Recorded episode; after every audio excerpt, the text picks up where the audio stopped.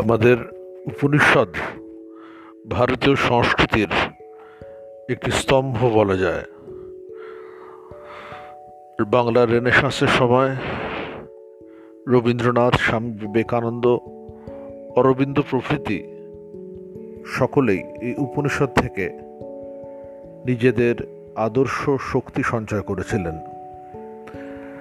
এই উপনিষদের মধ্যে অন্যতম তৈত্তিরী উপনিষদ এখানে একটি অধ্যায় রয়েছে, তার নাম শিক্ষাবল্লী।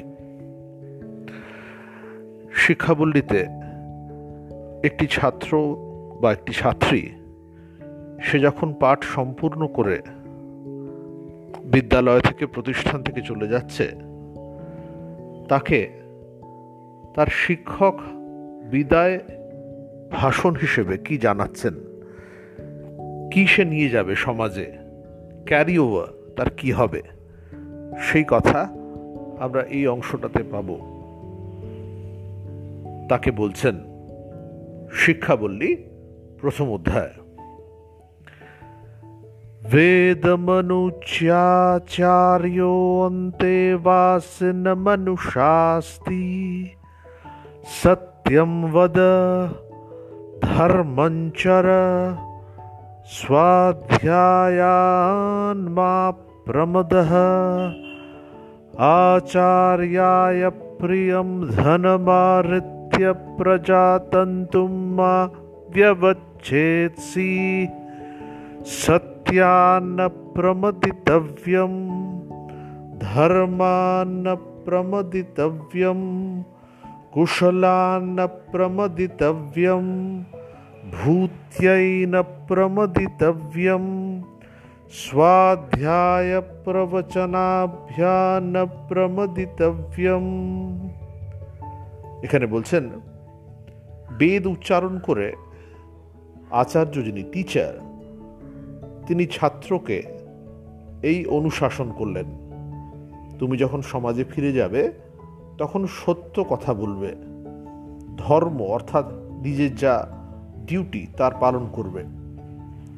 স্বাধ্যায় থেকে পড়াশোনা মনন থেকে দূরে সরে যেও না। আচার্যের যে প্রিয় ধন আহরণ করেছিলে, সেই ধারা, সেই তন্তু অবিচ্ছেদে রাখবে। সত্য থেকে বিচ্যুত হয়েও না, ধর্ম থেকে বিচ্যুত হয়েও না। কুশল ওয়েলফেয়ার অপরকে সেবা এখান থেকে সরে যেও না, প্রমাদগ্রস্ত হয়েও না। ভূতবর্গ, অর্থাৎ অ্যানিমালস অন্যান্য প্রাণী, এদেরকেও নজরে রেখো। এইভাবে যখন সে বিদ্যালয় বা বিশ্ববিদ্যালয়ের চত্বর পেরিয়ে সে যাবে বাইরে, সমাজে, আরও বৃহত্তর প্রাঙ্গণে যখন নিজের অবদান সে রাখতে চাইবে, তার দৃষ্টিভঙ্গি কি হবে? এইখানে তার বিবরণ রয়েছে।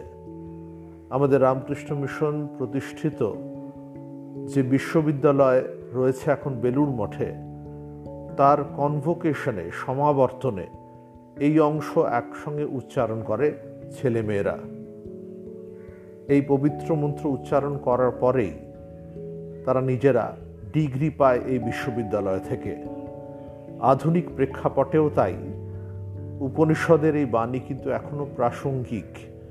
এগুলো সমাজে প্রয়োগ করা, এর মধ্যে দিয়েই আমাদের ভারতীয়রা, ভারতের মানুষেরা নিজেদের স্বকীয়তা জগতের সামনে তুলে ধরতে পারবে। আমরা সকলে এই বিশেষ সময় আমাদের নিজেদের রুটস, নিজেদের যে ঐতিহ্য তা ধরে রাখব, এটাই কাম্য। ভগবানের কাছে সকলের জন্য কল্যাণ প্রার্থনা করি। নমস্কার।